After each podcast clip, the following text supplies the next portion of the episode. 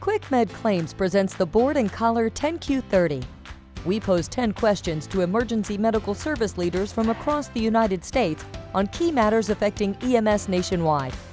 You'll find their unique responses interesting and thought provoking, all in 30 minutes. Your host, QMC's Director of Client Services, Gary Harvat. Well, good day, everyone. My name is Gary Harvat, and welcome to this edition of 10Q30. I'm joined today with my colleague, Chuck Humphrey from our Danville, Pennsylvania office. I am here in Pittsburgh, and we're glad to be there, be here today. Good afternoon, Chuck.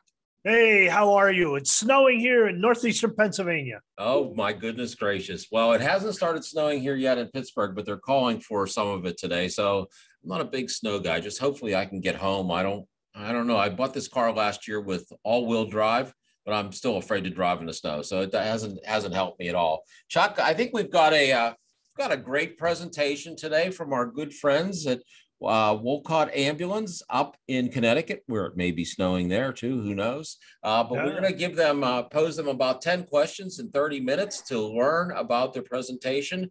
Uh, I I know Chuck and I have been talking talking about this now uh, for several months, and we're excited to have these folks here. So, Chuck, um, I'm going to introduce them and let's get started. How about it? All right. Yep. Sounds like fun. Well, great. If uh, for those of you joining us today on the live presentation, joining us at the table, you see uh, on your screen there are three of the leaders of Wolcott Ambulance Service. They are, I guess I'm saying that wrong. It's Wolcott, is it not, gentlemen? It is Wolcott. Wolcott. So if you're in Pittsburgh, it's Wolcott. So I'm going to try to transform myself into Connecticut. It's Wolcott Ambulance Service. Joining us is Bill Barrett. Bill is the chief of the organization and has become a great friend of our of our organization for many years. We just stopped and visited Bill uh, back in June and asked him to do this, and boom, it's now December. Here we are. Also joining us is his two deputy chiefs, Peter Kaminsky. Good afternoon, Peter. Good afternoon. And, and Andrew Albert. So uh, these three gentlemen are going to kind of lead us through today's presentation. Uh, Chuck and I will just be the talking heads. Uh, I won't even say we're good looking talking heads, Chuck, but. Um, well, speak for yourself now. Okay. all, right. all right. So let's get started. Um, let me pose this question to you. It's a, kind of an easy one to start with, then I'll defer to my colleague Chuck for the next several. Um, gentlemen, how about just an overview of Wolcott Ambulance, uh, your service area, uh, just to kind of give us just a general what makes your organization tick, how long you've been along, around, some history, anything you want to add. We'd be uh, more than excited to hear about you.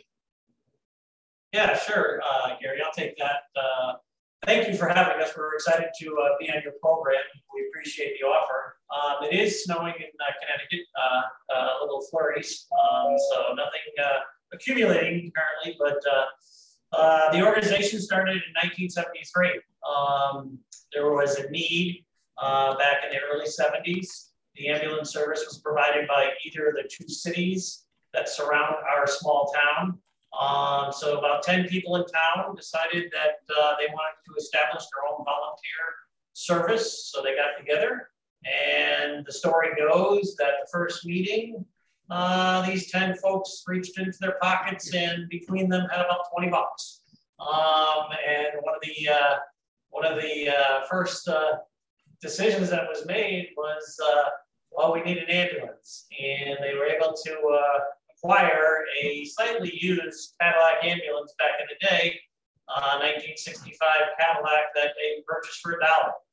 Um, so these 10 people are our founding members, our charter members, who we cannot thank enough for dedicating their time, their money, their, their efforts, and uh, putting together a, an organization that uh, I, I, know all of us are very proud of. So we, we try to remember our charter folks. Some have gone on uh, and have passed, uh, but there are still out of the original 10, there's um, five that are uh, still with us. So uh, we try to recognize them um, and remember, you know, what their common goal was. One of the one of the other interesting things they did that wasn't very popular and probably still isn't in the volunteer sector, um, but uh, they wanted to respond from a base, from a headquarters. Uh, they weren't going to be a scatter crew, pager type of uh, notification. So they made the dedication of being on duty physically from the, uh, the ambulance garage. That's something that we, we've carried on uh, for the past uh, 48 years. Uh, we'll be celebrating our 50th anniversary in, uh, in 2023. So we're looking forward to that. And um, again, we, we can't you know say enough about these people that in, in the beginning, they really were just first aid, advanced first aid. They weren't even EMTs. Um, and these folks got involved and became uh, certified EMTs in 1975-ish. And uh, the program uh, really hasn't looked back. Um, as far as our town is concerned, we're a, relatively small town in Connecticut, uh, up to mid-central uh, Connecticut, uh, 16,000 population, about 21 square miles. And our demographics, we do about 2,000 911 uh, ambulance calls per year. So um, we, uh, we currently, uh, we began as, a, as I said, a basic service in 73. It took them a year to get uh, everything uh, put together and uh, established. So they didn't do their first call until 1974. And 19, about the early 80s, I want to say 84, they became an intermediate service, which obviously we all know as the advanced EMT nowadays. Um, and then in 2001, we brought the, uh, the service up to uh, paramedic level. And uh, we've been a uh, ALS service uh, since 2001. Um, and obviously, currently we provide um, two ALS ambulances 24 7. Um, so realistically, there's a minimum of two paramedic trucks on the road 24 7. Uh, but that's a little bit about uh, the town of Wolcott and uh, our organization. I don't know if uh, Andrew or Peter has anything that want to add. If you're if you're listening on the podcast, folks, um, unfortunately, you didn't have the joy of seeing some of these photos um, of the ambulances that uh, were in the early days. I love seeing that the old bubbles and. I got to tell you guys, um, it's great that you pay honor to your to your founders that way. I think that's yep, fantastic. That's, that is really great. And I must say the uh, the one cat the Cadillac ambulance, the first black and white picture that you had up there. I will be honest with you, I started my career in that thing, and I will tell you to this day, there isn't a better ride on the street than that that ambulance. That's that's for sure. Um, that's what I heard. Uh, I didn't have the pleasure. I started uh, myself in '83, but uh, we were switched over to vans by that point in time. Yeah. Uh, but I wish I had that Cadillac today, Gary. It was uh, it was a, it was an unbelievable ride, and then of course as the vans came in, uh, gentlemen, I was I thought to myself, are, are, we hitting holes in the road or what is this? Because the Cadillac was so smooth. Um, uh, gentlemen, I do have one question for you. So, um, and you will probably know this. So, I was uh, perusing your website the other day, and on your homepage is a picture of two gentlemen uh, that's uh, there. It looks like a before and after picture. One is a black and white picture, and the other one uh, is a picture of what I perceive to be those two same two gentlemen today. Uh, they're both in the same pose, listing it, lifting a um, stretcher, or the second one was actually watching the stretcher load itself into the ambulance. Um, are those the same guys? They are. Yeah, they are. Uh, so on the left, if I remember correctly, on the left, it's uh, Jack Ahern. Jack was a captain.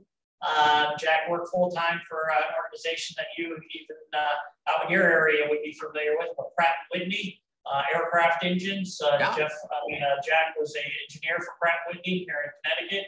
And his counterpart, um, Dave Bernier, um, was uh, one of our former chiefs that are both founding members, charter members. And uh, we had the opportunity, I want to say it was two, it'll be two years next month. Um, Jack still lived in town at the time, and Dave uh, had uh, retired to Arizona. And uh, he would come back uh, frequently, and they were both in town. And we had a nice day together. Um, unfortunately, they both passed away last year. Oh, um, and, uh, yeah, it's tough to uh, tough to see them. Uh, you know, uh, they were two peas in a pod, as you can well imagine, and sure. Uh, taking them from what they had in that Cadillac to the just just the stair chair that was more money than their Cadillac. Exactly. That, you know? so, well, yeah. I just I found that to be a great picture. I studied the picture for some time, trying to see if that was you know the the older one looked like the two two gentlemen in the in the newer picture. So uh, I thought that was just great to incorporate onto your website there. Very nicely done. Very nicely done. Um, so let me just before I uh, go any further here, let me just advise our listeners on our live presentation today that if you do have questions for these gentlemen, please go to the bottom of your video screen. Uh, just type or tap on the uh, Q and A icon. You can type your question in, uh, and Chuck will pose them to the panel. Uh, Bill and Peter and Andrew have told us there is no question that they won't answer. So uh, give us anything and everything. We'll be glad to uh, to pose these questions to them. But let's continue on for a second, um, gentlemen. Tell us a little bit about how you staff. Do you do you have certain shifts? Do you use eight hours, twenty four? What's working for you from a staffing level? And um, anything at all about how you guys are managed, and and you know how many trucks you have on the road at any given time. Yeah, Gary, um, you know, right now we have a minimum, as Bill was uh, kind of alluding to earlier, a minimum of two ALS ambulances at all times, um, staffed amongst either paid staff or volunteers um, that, you know, some of which are still doing weekly shifts. Others are kind of just here when they can make some time around their other commitments. Uh, but regardless, we always have two ALS ambulances uh, with a supervisor incorporated somewhere in there uh, 24 7, 365.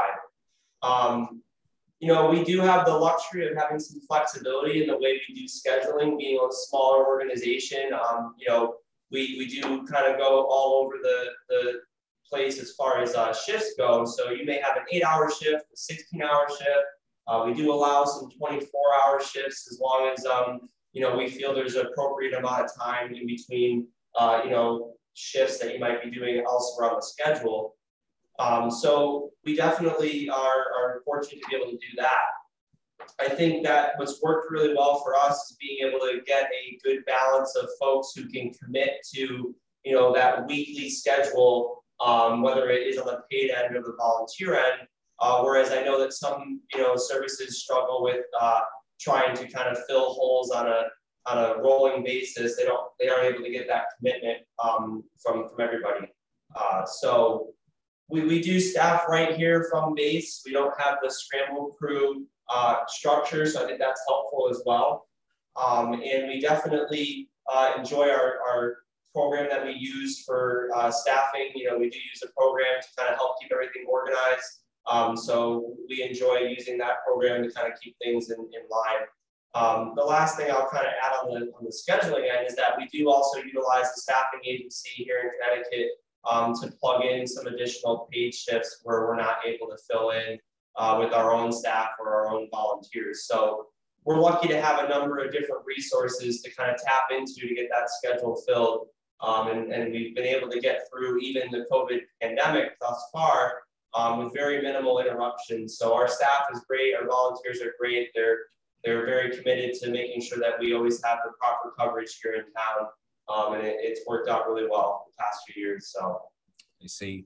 We had a question come in from Texas, gentlemen, regarding um, how the relationship is between your your paid team and your volunteer team, and have you ever encountered any friction as you had these two groups working together? Uh, no, we haven't had any issues. I mean, we really try to keep it we keep it as, as fair as possible. You know, we keep everybody uh, on the mindset that we're one team. You know, I know a lot of departments, they do unfortunately sometimes face a, a struggle where there's a little bit of friction between the paid and volunteer, but I think that we've been very uh, fortunate that there's been no issues with everybody recognizing it's one big team and uh, we're all here committing what we can to that schedule. I think on that point too, Gary, is that our um, our paid staff you know, they, they come uh, on board with a wealth of uh, experience. They've worked in the commercial uh, industry that interacts with um, volunteer services throughout the region um, and, and the state of Connecticut for that matter. And many, many, many of them have been volunteers themselves. So, you know, we try to uh, bring back, don't forget where you came from type uh, mentality, you know, and, and help each other out and, uh, uh, you know, training, training, training, like, you know, like they say, you know, so. Yeah, uh, absolutely. We, we haven't had those issues. Thank- Great. Good to hear. That speaks volumes to the type of organization you folks uh, lead. Um, follow-up question to that is how, how large is your volunteer corps? Uh, currently, there's probably 30 uh, volunteers. Again, as Andrew said, there's there's one, you know, a, a few that uh, have one or two shifts every single week, and they're dedicated to that. You can set your watch by it. And then you have other folks that are, you know, we have some retirees that uh, maybe 20 years ago they were uh, volunteer EMTs, and and uh, they're still doing this, but they're available now during the day versus the night, you know, or maybe not so much on the weekend. So uh, again, based on our paid staff and our volunteer, I mean, our, our staffing agency, that's where Andrew was kind of uh, speaking to that it, it, combining the three, you know, we're able to, to dedicate those two trucks 24 seven. Yes, sir. Um, so with any organization, big, small, fire-based, municipal, private, uh, working within the communities that you serve is huge. And um, just wanted to ask, I just wanted to ask, um, how, what means do you use to outreach into the communities you serve? Can you tell us maybe some of the things that you do? Yeah, um, we we take any event that's uh, you know brought to us, and we we open arms kind of accept any standby event that we can here in town, whether it be a, a 5K event or for those of you that are able to see the screen, um, you know, we do have a, a, picture here of our most recent Halloween uh, trunk or treat event. So we went up to one of the elementary schools in town and we were able to pass out candy to the elementary school, uh, you know, children and get out there in the community that way. Um, you know, we are big on also uh, trying to remember that we uh, have events in town that we'll invite folks to as well. So if we ever do like a mass casualty incident um, kind of demonstration, we'll, we'll invite the community to be able to come and, and, and observe that as well. We have a really big um, outreach with our local fire and police. So, you know, if they have an extrication drill or some sort of a standby that they need us to be at that maybe they're uh, working with the community on, we definitely try to reach out and become part of those events and and any of the other organizations that they're working with, we try to also work with them so that they can kind of experience the, the full kind of uh, emergency services within the town um, all at the same time. Uh, and we also are a heart safe community here in Wolcott, Gary. So uh, we do a lot of uh, heart safe um, community CPR courses. So we'll offer free CPR to all the residents here in the town of Wolcott. Um, you know, if they want to bring down a Girl Scout troop or a Boy Scout troop, or if it's just a, a group of, uh, you know, individuals who are looking to get CPR trained, uh, we do that free of charge. And, and um, you know, we, we always try to get as involved as we can with any events, any, any groups that are here in town. Um, you know, our biggest event of the year is usually the Wolcott Fair. Um, so we definitely have a big outreach of um, kind of community relations uh, there as well. So. Very good. And in addition to the hands-on programs we have, we also reach out and connect with our community through social media. Um, our website, as you had seen, uh, we do a monthly article in our local newspaper, which is both still in print and online. So um, there's several ways that we successfully show our community how much we appreciate them. Uh, it's an essential component of every good uh, EMS organization these days. Uh, you can't live in a silo because, uh, you know, funding, I'm sure, like everywhere else, is tough and the, you need to get that community support. And it sounds like you're doing that. Chuck, to me, these guys, yeah. when they speak, you hear the pride that they have in their Oh, absolutely. Yeah, there's no doubt about it. And gentlemen, I have a question here. So it was noted on uh, uh, your earlier slide that you had a lot of young people there. Um, at what age do you bring uh, uh, young students in? Uh, do you have uh, anything going on, uh, uh, like like a, vol- a junior corps, or how are you how are you handling that? So with the COVID nineteen pandemic, we have put the Explorer post, is what we would call our previous junior corps, kind of on hold. Um, we want to try to limit the exposure that anybody would have from that, um, you know, junior core on both sides. We didn't want to be exposing them unnecessarily or bringing more people than we needed to into the building. Um, but typically, you know, we'll take anybody who's uh, going to be 16 years of age by the end of an EMT course, and we would enroll them into an EMT class. We do offer discounted rates to residents of the town, as well as um, primarily uh, high school students. Um, so typically 16 years uh, around that age and above is where we really like to start off and, and bringing in any new members. Um, so that's kind of the direction we've moved things into. We really want to try to get you into an EMT class as soon as possible and, and go from there. Yeah, it's interesting. I'm involved in a uh, Explorer post myself as uh, an advisor uh, with the ambulance service I run. Such a great program, and I enjoy it so much, especially at my age, watching young people get excited and being able to share that. So good for you guys. That's great. And I, you know, it was noted there that uh, you had some young people there just wondering. Uh, the questioner was wondering just just what age. Yeah. So thanks for answering. Chuck, Chuck uh, W. Chief Albert is a, a, product of that. He was an explorer, um, and uh, we were able to convince him to stick around. So how about um, that? That's fantastic. It came in pretty quickly, and he deserves it. It's that's great. That's that's awesome. I, am I'm, I'm glad to hear that. Super. Great.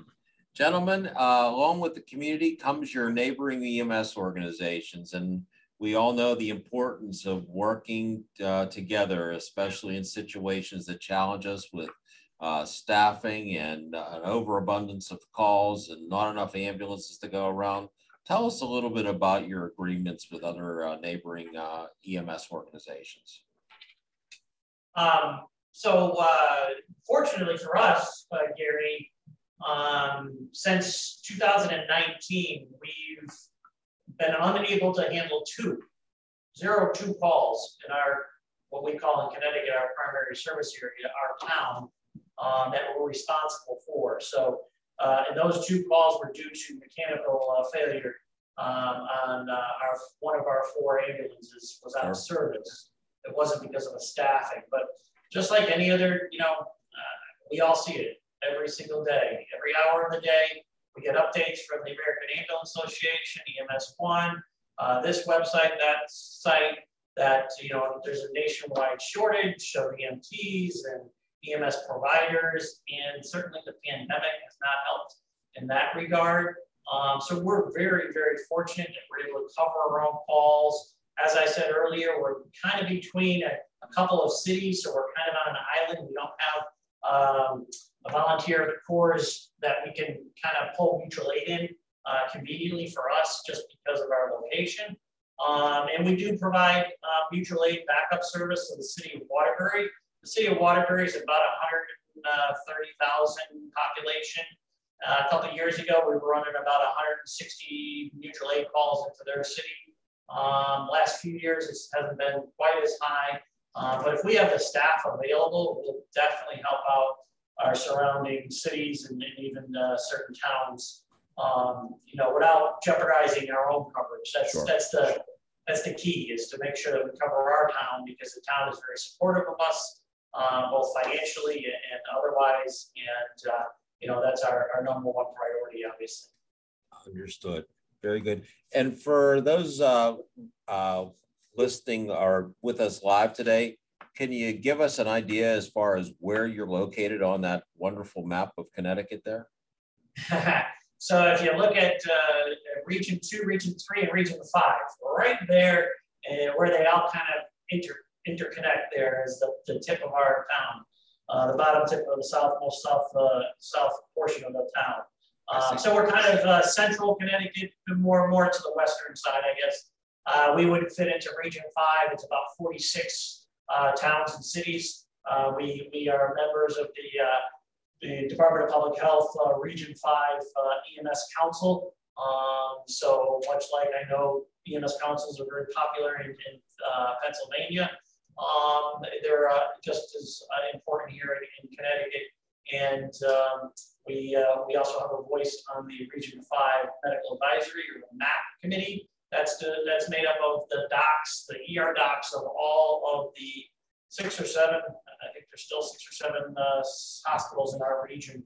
um, throughout. So whether it's in the far north corner or the most uh, southern point, uh, we get we get together monthly uh, with these uh, folks and colleagues, and uh, so we do have a, a, seat at the table, if, if, you will. You know. I see. Thank you for that. Um, so, gentlemen, I I keep flashing back to that picture on your website when you know you had a group that was basically you know, uh, Red Cross first aid folks doing the best they could do. Uh, the industry has surely evolved. Um, might I ask over the last few years what clinical improvements uh, for patient care you've added to your fleet? Okay, that works out pretty well, huh, Chuck? Yeah, uh, it's a great graphic for those of you that are on the podcast, yeah. Showing us some of the devices they're using. So I'm, I'm excited to hear what uh, what you what you have to uh, tell us. Yes, please. Yes, absolutely. That's a great question. Um, Wolcott ambulance. We've worked really hard to stay on the cutting edge of technology. Uh, when we see different, um, you know, EMS has moved away from what we believe is right to be more of an evidence-based um, healthcare system, as is the hospitals. Um, with that in mind, as we've seen the improvement in patient outcomes with things such as the Lucas device, we've jumped on board. So with our ALS equipment, we do have the Lucas device um, on our ambulances, which um, provides chest compressions and CPR. We also use video laryngoscopy, which have helped our paramedics to increase their success rate with um, endotracheal intubation. Our rescue airways, we've switched in the last couple of years to the iGel, which as a backup airway is far superior to um, what we had used in the past, the combi tube. Also, we um, enlist our community to help us with that. We've got, um, as Andrew had said before, a heart safe community. Part of that is the fact that we have AEDs. We have about 20 of them strategically placed throughout the community, um, and they are public access. We recently switched over from the um, CR Plus to the CR2 um, AEDs, which, if you can believe it, are even easier to use with than um, the previous AEDs. So those are a couple of the things that we have used in the past few years or um, seen improvements with as far as helping the patients. Now I have a question, Kim, in those community AEDs. Do you yes. go around and, and monitor, check batteries, maintain those, flop out the pads? Is that your responsibility? Or once yes. you get them out, do the the the um, organizations where they reside take care of that? No, we actually um, we take care of those ourselves. And that's one of the beautiful things with the CR2s. The CR2s actually have a five-year battery and a five-year pad. But no, we actually keep spreadsheets of where not only all of our AEDs are, but all the expiration dates. Um, and we don't just rest on the fact that they've got five-year pads. We still check them out quarterly to make sure that they're operating appropriately because things happen. So no, we go throughout the community and not only does it help us keep an eye on the equipment and make sure the equipment is always mission ready, but it's also a way for us to interact with our community. Very good. good Very job. good stuff. So, um, along with innovations in, in patient care, um, you know, if you read many of the journals, like I'm sure you gentlemen do, um, there's a lot devoted to safety of the team on board the ambulance. What have you done in that regard? That's another great question. We have, um, as Bill had said before, we have a wealth of experience here and a lot of varying backgrounds coming from different areas. So patient safety and our team safety is paramount. With that, we've introduced things such as um, in, in that photograph that you're looking at in the center, it's an item called a Binder lift. Um, things such as simple as that, where that helps us to lift the patient using multiple team members instead of just two people or one person trying to lift the patient on their own. Um, we also, when we respond, we do our best to respond with a minimum of three. Usually we've got four, five, even six people responding to every call. So you've got assistance needed in lifting and moving the patients.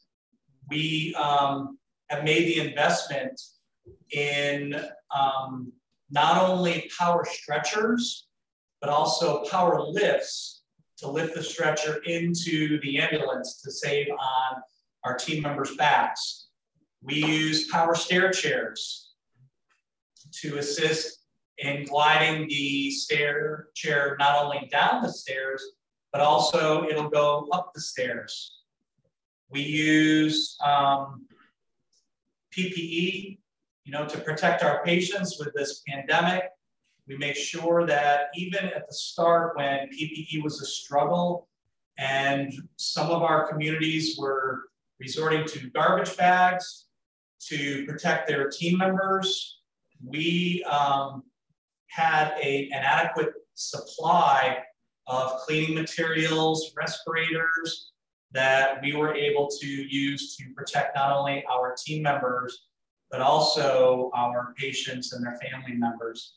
So a lot of, a lot of focus on patient safety.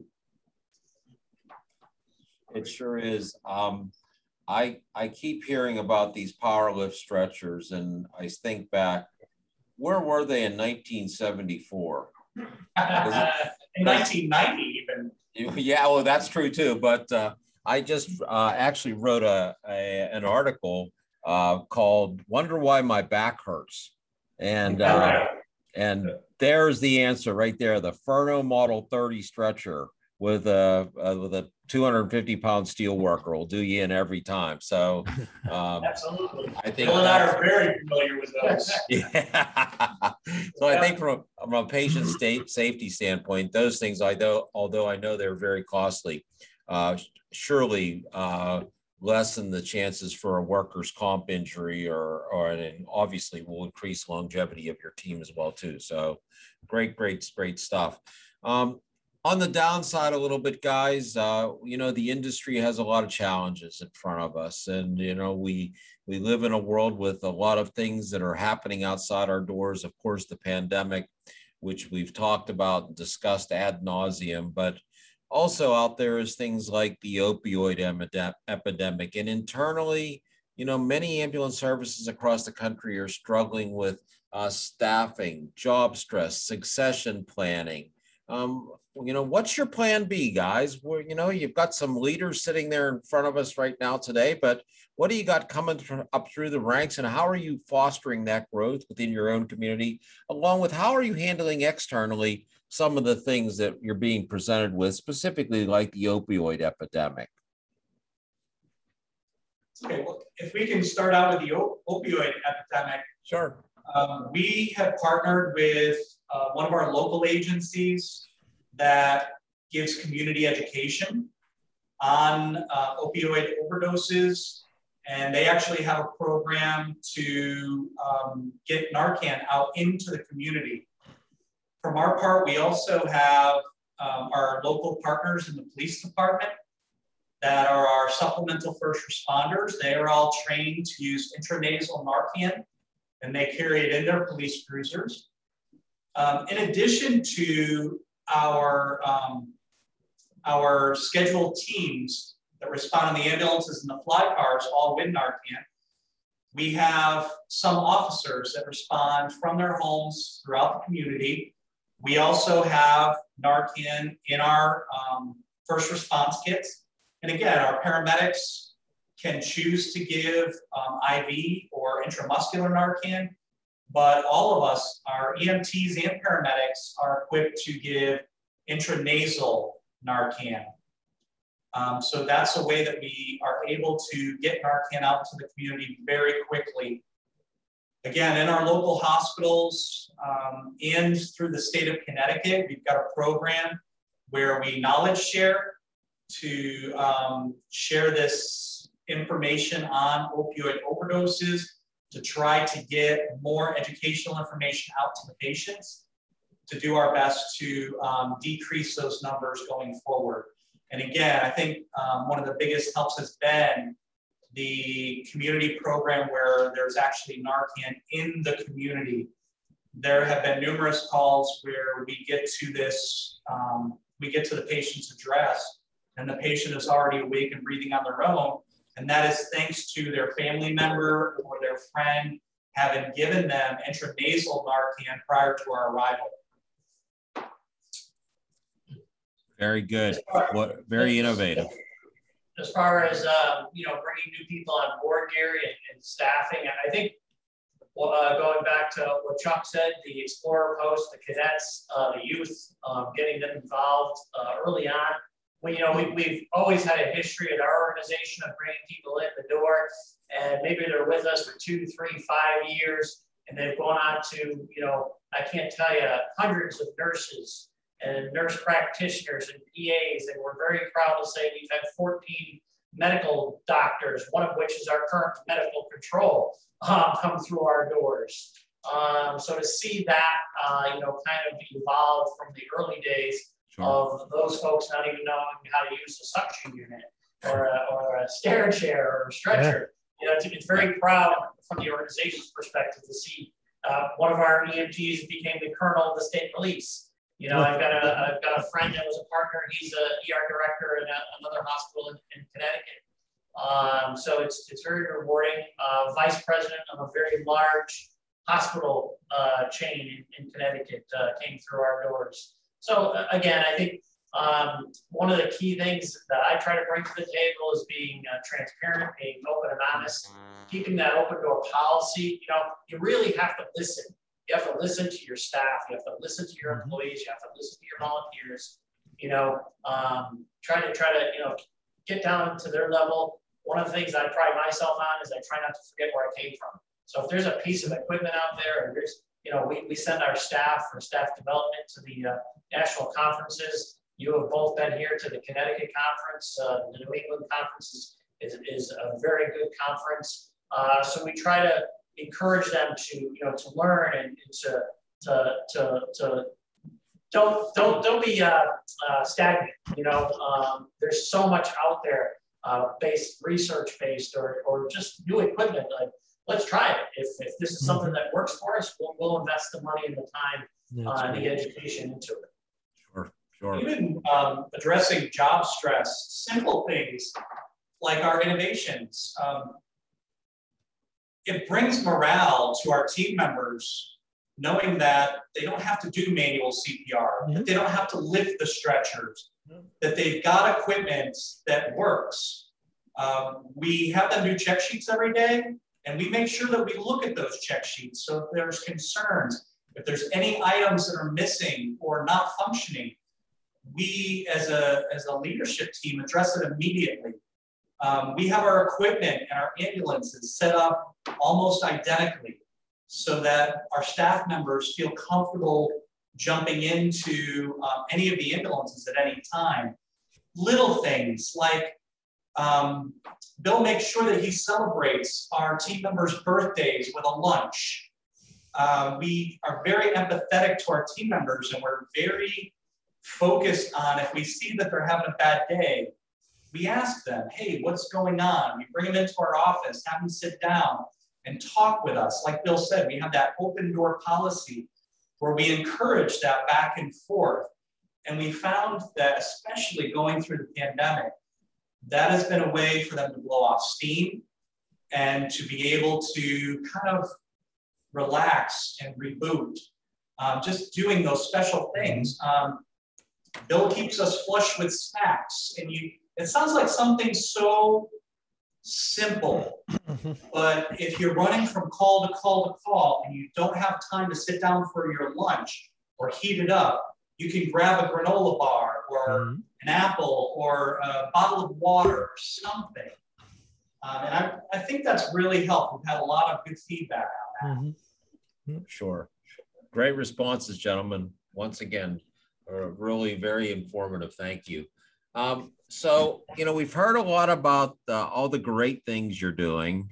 Let me ask you, what are your challenges today? Well, I think, Gary, you know, the biggest challenge we face, I think it's not really necessarily unique to us, is just really convincing people that this is a field that you can get into and stay in and and make a career. And, and you know just that that retention of, of you know individuals overall um, you know we're always looking at changes in the in the way scheduling works and, and kind of you know uh, changes in the industry overall and, and what does that mean for you know having people want to stick around in the field and and you know want to be doing this five ten years later down the road um, so i think that's our biggest challenge right now is just making sure that we can can have uh, those those individuals that we that we want to see stay in the organization really buy into the idea that this is something that they'd like to be doing um, you know long term sure. i think that through a lot of the the things you've discussed throughout our, our kind of conversation today, we've been able to eliminate, uh, thankfully, a lot of the challenges I think I see a lot of other organizations struggling with. Um, so it's it's nice that we have a, a small list that we need to be really always focusing on when it comes to the challenges. And I think that that's a result of us really making sure we implement all these things on, on a daily basis. So if I had to put my, my kind of uh, the number one thing that we are, are worried about and, and, moving forward is just really trying to find people that want to be doing this long term and convincing them to stick around. Sure. And I think if you polled the industry, you'd find that that's probably number near the one. top of the list at just yeah. about every place you talk to anymore. And uh, um, it's a struggle, but uh, you know, a lot of it is comes down to uh, the good organizations typically do a lot better retaining and hiring new employees, whereas ones that are maybe struggling are a little bit more challenged. And it's just not an easy, uh, it's not an easy task whatsoever. Um, gentlemen, uh, we're kind of approaching the end of our time, and we've we've covered about retaining good employees, and I think that's been uh, your responses to that have been good. But uh, let me just ask you as we close here today. Um, is there anything else you'd like to share with us about your organization? Your chance to kind of uh, blow your own horn, if you will, and, and tell us anything else because uh, this has been very informative. I, I know uh, Chuck and I have been communicating back and forth here today, and both of us were kind of like giving uh, you the thumbs up like wow factor. You guys are doing great things. And uh, as much as these are things that are happening in some other places of the organizations, you seem to collectively have it very well scripted out and together. And I think uh, those who come to work there hopefully appreciate what you built. So um, anything else you'd like to add? Well, I, I would just like to say that we focus on our community and we focus on our team members. And with that, we have um, tried to give that wow factor. You know, going that extra step. Our team members are handpicked. They are the best of the best, and we let them know that. We let them know how great they are and what a great job they're doing. We give them regular feedback. We, as, as we said earlier, when we go out, we usually have a supervisor responding with our team members and you know what? We watch as our team members are smiling and holding hands and, you know, just bantering back and forth with the community. We understand, our team members understand that we are seeing people sometimes at their worst moment. So we, we encourage them to take those extra steps. You have um, team members that are focused on caring for the patient, and you have a team member that goes over and talks to the family and gives them updates um, sometimes it's when we move furniture in the house to get the patient out, a team member will go back in and they'll move the furniture back into place. And it all comes together to just give that wow factor. Right. we all know that after a cardiac arrest, you know, someone goes back in the house and not only uh, interacts with the family and, and, gives them an update, but it cleans that scene up as best mm. we can right? You know, uh, the little things. Uh, sure. The little things. Yep. Yeah. That's yeah. what community so, EMS is so good at. Yeah, that's exactly. great. Compassion. And then yes. and lastly, right. I will say um, partnering up with a, um, you got to find yourself a, a, great medical billing company. And, uh, you know, with, with, without that, you don't have the funds um, to be able to hire the staff or have the equipment.